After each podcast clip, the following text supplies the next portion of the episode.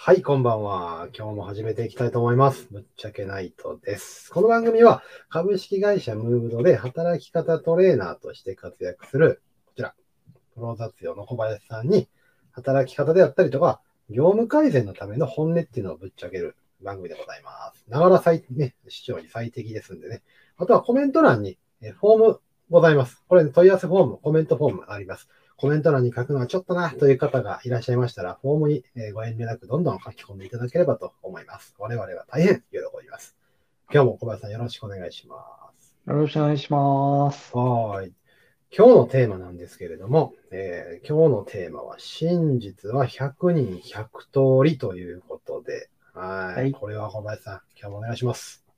お願いします。まあ、真実は100人100通りってもう、マジでそのままなんですけど、まあ、はいあの、どこかの探偵さんはですね、まあ、はい真実は常に一つって言ってるじゃないですか。おっしゃってますね。もうまあ、はぶっちゃけ間違ってるなって僕は思って いて、い。はい。まあ、別の探偵のあれとかでも真実は一つみたいなのって、まあ、よく出てくるんですけど、はい。まあ、真実は、はい、一つじゃないんですよっていう。なんでかっていうと、事実事実と真実の違いみたいな。そうそうそう。はい。真実ってのは基本的に、真実とはあの、大体みんなが言ってることって、うん。まあ、あの、事実に個人の解釈が加わったもんなんですよね。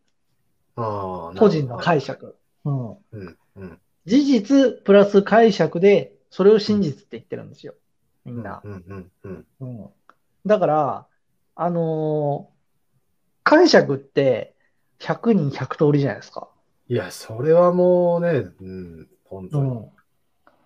だから、一つなのは、たった一つなのは事実なんですよ。うん。うん。うん。うんすでに一つなのは事実なんですよ。うん。だからさっきの探偵のもんだったら、 誰かが殺されたっていう事実。はい。うん。で、誰かが犯人だったっていう事実。それがたった一つなんですよ。なるほど。はいその事実がブレちゃうことはないじゃないですか。まあ、それはどうし、うん、本当に、はい。絶対そうですうねん。だから A さんが殺されたっていううん。状況が、うん人によって、観察する人によって B さんに見えるってことは、まあないじゃないですか。まあ、ない 同じ空間。において。うん。まあなんか、こうね、こう、宇宙の法則が乱れたらわかんないですけど、うんおよそ同じ宇宙の中で、こうんの地球上のところで、うん見る人によって A さん、B さん、C さんと死体が変わるってことは、まあないんで、ないないない。うん。だから事実は一つなんですよ。一つなのは事実なんですよ。うん。で、それに対して解釈が加わってくるんで、いろいろと変わってくるっていう。うん。うん。うん。なでるすほど。ねはい、そうですよね。うん。でこの世界は基本的に全部事実で出来上がってるんですよ。うん。事実の積み重ねで出来上がってるんですよね。うん。で、それを我々が観測したときに、うんいろいろな解釈が加わるわけですよ。うん。それがまあ、個人の認識になるわけですけど、うん。うん。そうなるとどういうことが起こるかっていうと、個人はそれぞれ自分の認識で世界を見ているわけですよ。うん。うん。個々、すべての。まあ人間だけじゃなくてもいいですけど、動物も含めて全部。うん自分の五感だとかを使って、うん。で、脳脳内で処理されて、うん。それを解釈、認識するわけですよね。そうですね。はい。だからコップの、よく、まあ解釈論で出てくるのは、コップの中の水が半分、コップの中に半はい分水が入はいっていて、うん。その水を多いと思うか少ないと思うかっていうのはもう個人の解釈じゃないですか。全然違いますよね。うんでもコップの中に半分水が入っているっていうのは事実なわけですよ。うんうんうんうん。ここが分かれ目で、うんだから個人の解釈っていうのも全然バラバラになるわけですよね。うんで仕事をする上で、結構ありがちなのは、要するに、今っていろいろなインターネットのデータだとか、いろいろなものがデータ化されるじゃないですかうん。データとして数字として出てくるじゃないですか。そうですね。あの数字は、まあ、あの、いわゆるローデータの状態、加工されていない状態であれば、うんうんうんそれは事実なんですよね。うん事実のに近いもんだと思うんですよ。そうあので事すね実ではない場合もあるんですけど、まあ一旦事実としましょうってとこうろん。じゃあそのデータを見たときに、これのデータは何を示してるのかって考えるのは人間じゃないですかうん。だからそこに、まあ言うてみれば、解釈が混じり込んでくるわけですよ。うんだからそうなってくるとうん、より事実ってのは見えにくくなってくるわけなんですよね。個人の解釈と個人の解釈でうん。の積み重ねがどんどん重なってくるわけですよね。うん、そうですね。うん。例えば何かのデータがあったときに、そのデータを加工して分かりやすく図にしたりしますよねうん。グラフとかでうん。うん示したりすると、もうその時点で加工が入っているので、ああ、そうですね。見せ方一つによっていろいろ。ろ解釈が分かれるわけですよ。ああ、それまさにニュースですもんね。テレビのね。そうそうそううん。だからバラエティニュースとかだとひどいニュースがあるじゃないですか。あの、支持するが23%で支持しないが70何パーセントっていうグラフを、あ、の、なぜか23の方を面積を広くしてうん、加工するっていう。うん。ありパますッとよ見ね。、そう、パッと見わ、かんないですもそうそうそうそん。うん。う、わかんないじゃないですか。だかうん。らそういうこともできるわけですよ。解釈のし使い方によっては。話とかもそうですよね。人の話とか聞いてて、ねえよくあんのは、あの、友達の知り合いから聞いたみたいな話とか、テレビのあの人が言ってたみたいな話とか、めっちゃ流行りましたもんね。まあ、今でも全然ありますもんね。なんかこう全然あるでしょ。そうコロナの出始めの頃なんてすごいひどかったですもん、ほんまに。うん。知りまあ合いの。今もありますよいやね。うん。ついこの間もあの、昨日でしたっけ河野大臣が否定してましたよね。はいはい、ありましたね。ワクチン、はいワクチン打ったら不妊になりますっていう、うん。そういう事実は確認されてませんって。うん、ありましたね。はうい。ん。だからそういう情報をうん。受けて、恣意的に情報を自分の中で解釈するわけですよ、人間って。人間って基本的に都合のいいように情報を解釈するので、うん。事実を事実のまま受け止めるっていうよりかは、事実を受け取ったら、その解釈を自分に、の解釈を付け加えて人に伝えるので、うん。で、その解釈を受け取った人はそれを事実だと受け取って、また自分の解釈を乗っけて出すので、うん。どんどん加工されていくんですよ。要するに。いや、そうですよね。うんいろいろなところを、いろいろな人の耳、いろいろの人の脳みそを経由することで、どんどん変質していくんですよね。うん。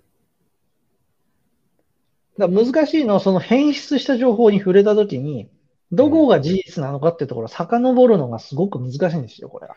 いや、そうでしょうね。いや、間に入る人が、いや、これはフラットに伝えてるつもりってなっても、それでも変わるじゃないですか、やっぱり。うん。ね。そのまま伝えることの難しさよ。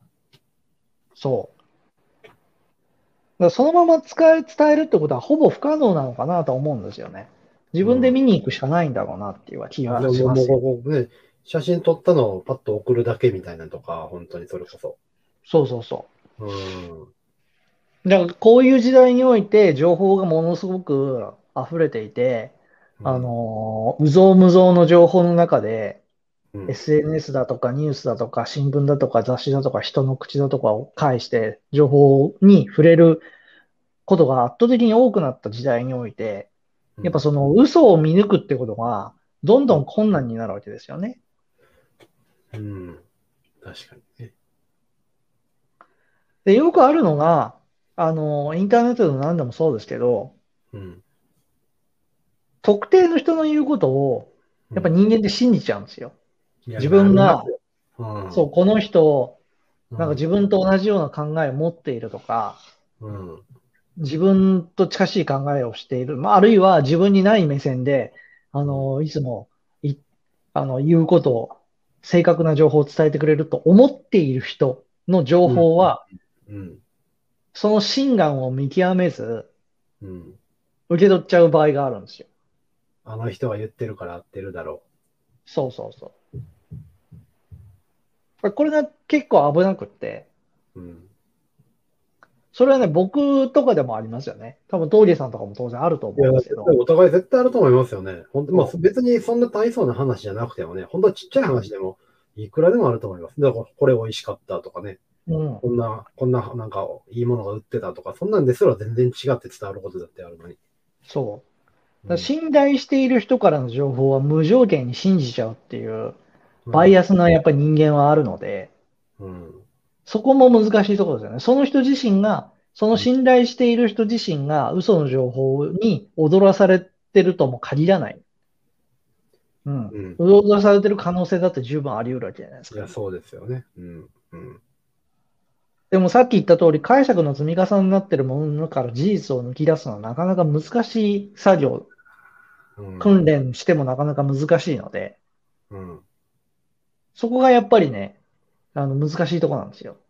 いや、これ難しいですよ。だって人をじゃあね、全部疑えってなったら、それはそれでなんかちょっと嫌なやつになりそうな気もしますからね。全う部、ん全部疑い出したら。ただ最近本当に目につくなと思うのは、うんあ、のー特定の人を信じると、その人の言ってることを全部信じちゃう人って結構やっぱいるなと思っていて、うん。例えば、なんとか大学のなんとか教授みたいな人がコメンテーターに出てたとしますと、はいその人は、まあ、例えば物理、物理学者とかだったら、うん自分の研究範囲に関しては誰よりも知見があるから、多分正確な情報を言えてると思うんですよ。うん。うん。うん。じゃあコメンテーターとして求められたときに、うん。それが門外観の情報だったとしても、うん。なんかコメンテーターとして今日何々大学教授っていう肩書きがついていると、みんなちゃんとしたことを言ってるって思いがちだったりするんですよね。いやー、それは思うでしょうね、やっぱりね。うん。だうん。からそこを検証せずに信じちゃう人が結構いて、うん。この人は結構、だから、あの、そういう人に限って、論理立てて話をしたりもするから、それは、確か話の筋は論理立ってるんだけど、うん。事実に基づいて論理を立てているのかどうかっていうのは、ちゃんと見極めなきゃいけないんですよ。いや、これほんま思いますね。なんかたまにそういう先生方とかであっても、やっうんぱ事前に言う人っていると思うんですよ。いや、私はこれは専門ではないんですけれどもっていう前置きはするけど、いや、私結構好きで見てるんですよ、みたいな言ったら、うんみんなちょっと話が入ってきやすくななるような言い方をする人っていますもんね。そうそそうそうれは悪い、良し悪しは全然関係なくね。本人別に悪いないと思うんですけど、私詳しいんですよ、みたい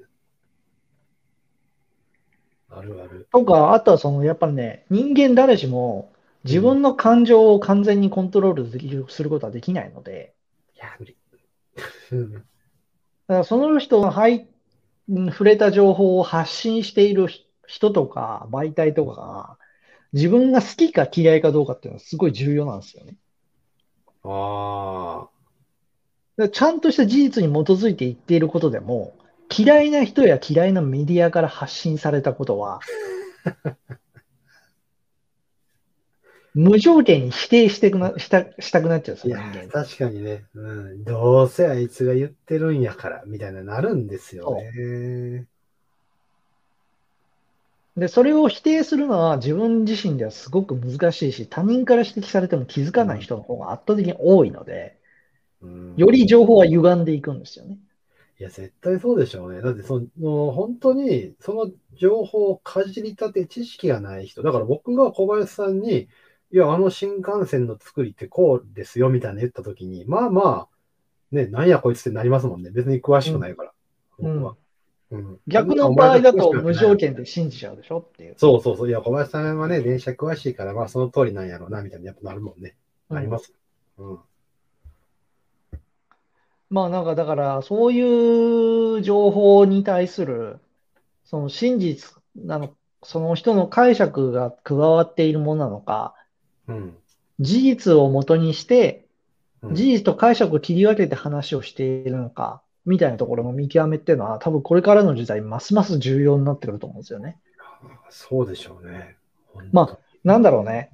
普段生活してる上だったら別に構わないと思うんですよ。前も話したと思うんですけど、なんか飲み会で楽しく喋ってんのに、 その、お前の話してることは事実なのか、はいお前の解釈なのかみたいな話とかを ぶっ込むと、それはそれで、なんかこう、ゲ嫌イ嫌われなてるだけやからね。のかただただ嫌われるじゃないですか、そんなこと言ってえたら。なんやこいつってなりますよね何。やこいつみたいな話じゃないですかうん。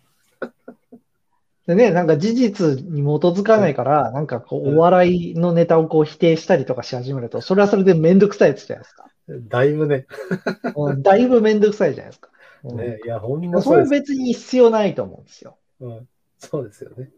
ただ仕事をする上とかでは、まあ、そういうことに惑わされないために、まあ普段からそういう情報のへの接し方みたいなのはう、んそれが事実なのか、あるいは解釈をつ付け加えた真実なのかみたいなところは、あの、ちゃんと切り分けて考えられるようになっておくと、うん、あの、非常に有効だなとは思いますよね。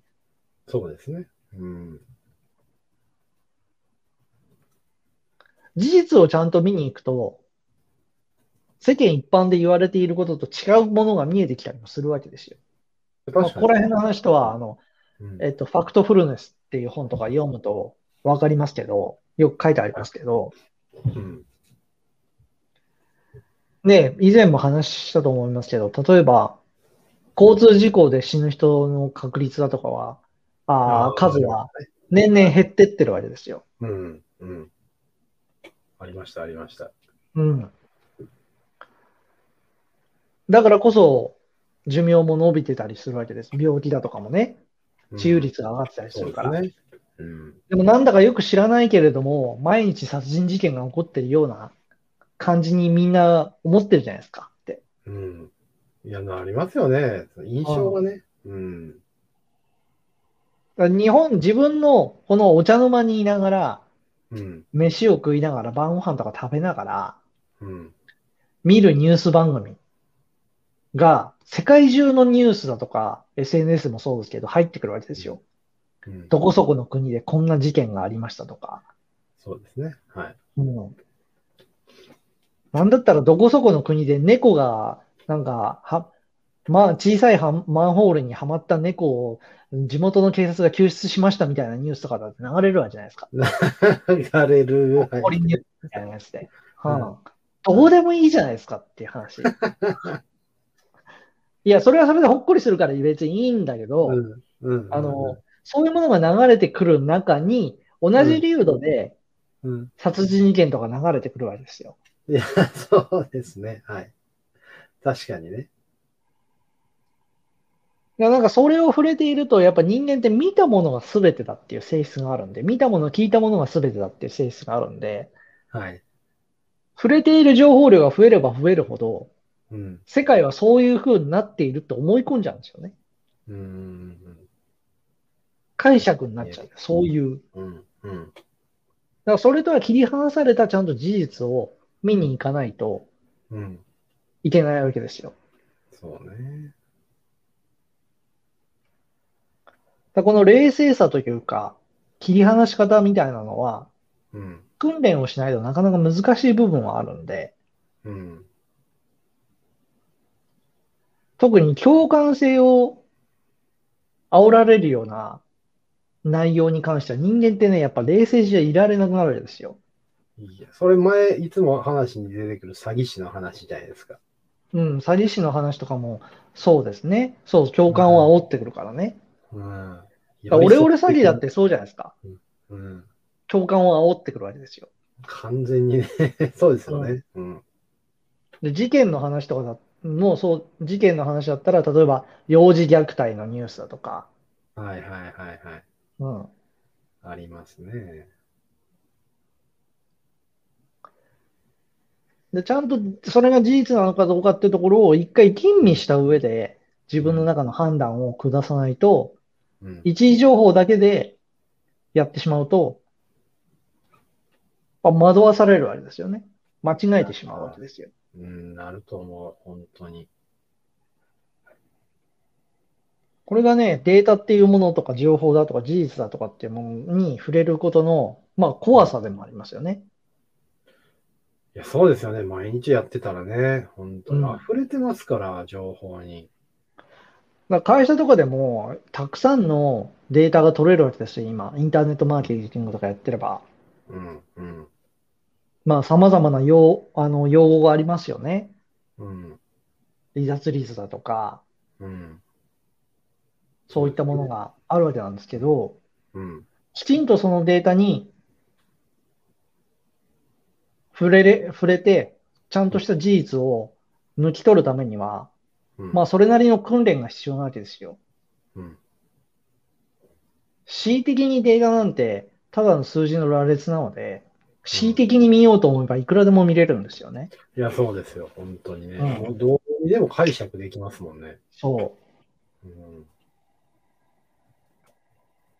例えば、なんか、商品だとかが、商品 EC サイトとかで、なんかある日突然、特定の商品がバーンと売れました、売れてますとうん。言った時に、うん、売れてるという事実にだけ注目して、例えば他の商品を売ろうとすると、全然失敗するわけですよ。うん、そこのデータは売れるというデータの中から、うん、売れたという事実のな、事実を元にして、うん、なぜ売れたのかっていうことをちゃんと考えて、因数分解していかないと。うん、で、結論とし、結論としてもしかしたら、売れた理由がわからない可能性もあるんですよ。あーうん。なるほど。はい、はい、はい、はい。なんかたまたま重なったみたいな、偶然が重なったみたいなはいこととかもあるんですけど、あーはい。それをデータ分析だとかしているとうん。認められない場合があるんですね。必ず要因はあるはずだっていう。おおなるほど。はい。そうなると無理やり結論を見つけようとするんですよ、人あ間って。ーそうですね。ありそうですね。うん。うん、そうすると他の商品にもそこの間違えたうん。真実を適用して、うん。間違えた戦略だとかを作っておーは、いじゃあこれも、この、この結論をもとに100商品売れるようにしようって、はわーってやって、結果的に全部全滅するみたいなことも、まああるわけですよね。い。おおーはい、はい、はい、はい。ありそだからそういうものを、やっぱ専門的にやっている人たちはいるわけで、うんだからそういう人たちがなんで、なんどういうことをやってるかっていうと、やっぱ事実と解釈をきちんと切り分けて、う。うん。仮説立てをするってことですよね。うん、うん、うん、うん。そうですね。うん。これ難しいな難しいですよ。あー素人が数字の羅列見たって何が何だかさっぱり分かんないじゃないですか。うん、わからん。うん。しかも全部みんなダメですもんね。そういう解釈をちゃんと、ちゃんとするっていうのもあれですけど。まあ一部だけ見,、見ただけでは、ね、やっぱ判断つかないことの方が多いんで。そうです、そうです。うん。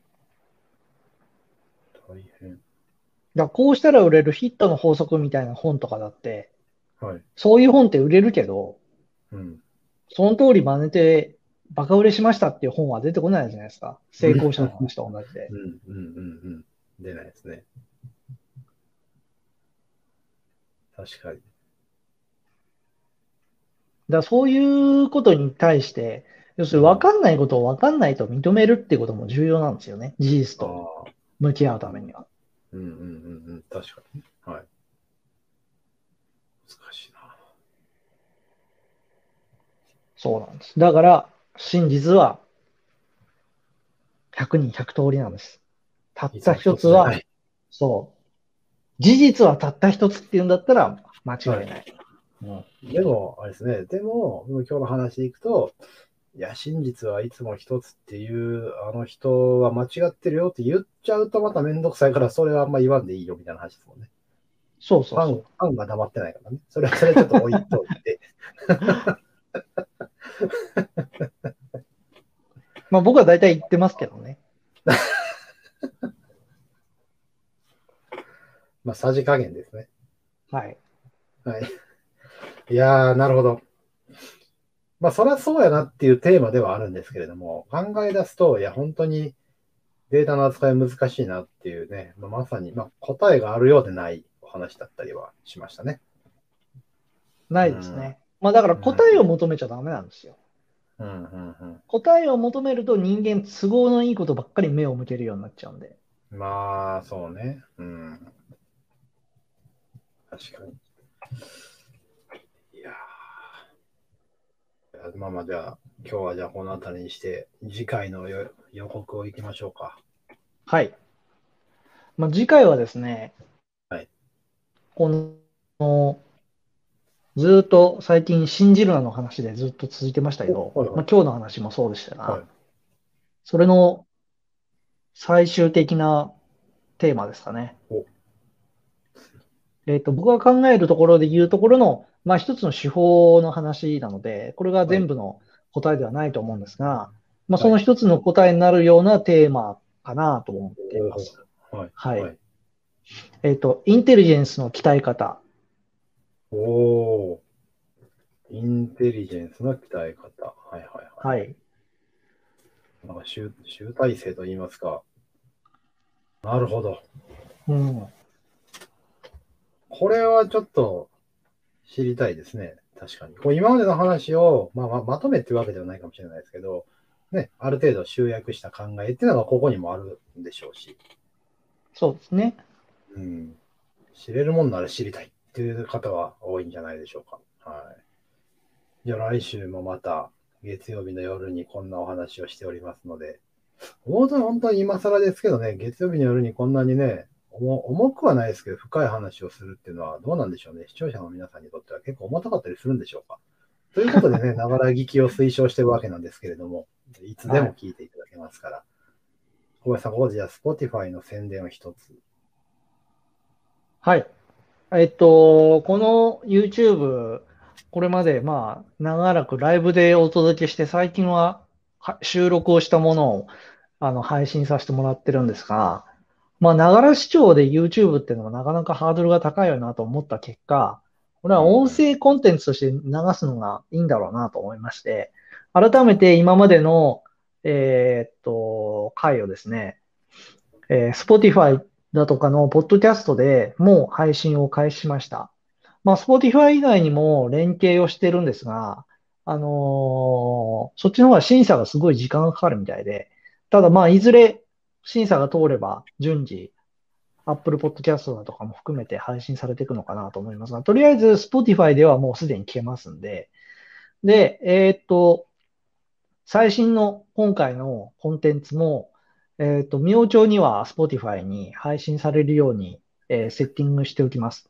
なので、今後は、えーこの YouTube の毎週月曜日の22時以降の翌日の朝には Spotify でもあの、お聞きいただくことができますんで、ぜひそちらの方もですね、もうフォローしていただきまして、あのーいつでもながら視聴していただければと思います。はい。まさにお通勤であったり、お帰りの時間に、ね、電車の方で聞いていただければ非常に嬉しいですね。そう。YouTube プレミアムじゃなくても、ながら聞きができますということですね。素晴らしい。はい、ありがとうございます。皆さんもね、い、ろんな楽しみ方があると思いますので、ぜひよろしくお願いいたします。そのリンクもまたね、概要欄に貼っておきましょうか。そうですね。はい。はい、ありがとうございます。じゃあ今日はまあそんな感じでちょうど30分ぐらいになりましたので、今日はこの辺でお別れにしたいと思います。ありがとうございました、小林さん。はい今日もありがとうございました。ではまた来週お会いいたしましょう。さようなら。 「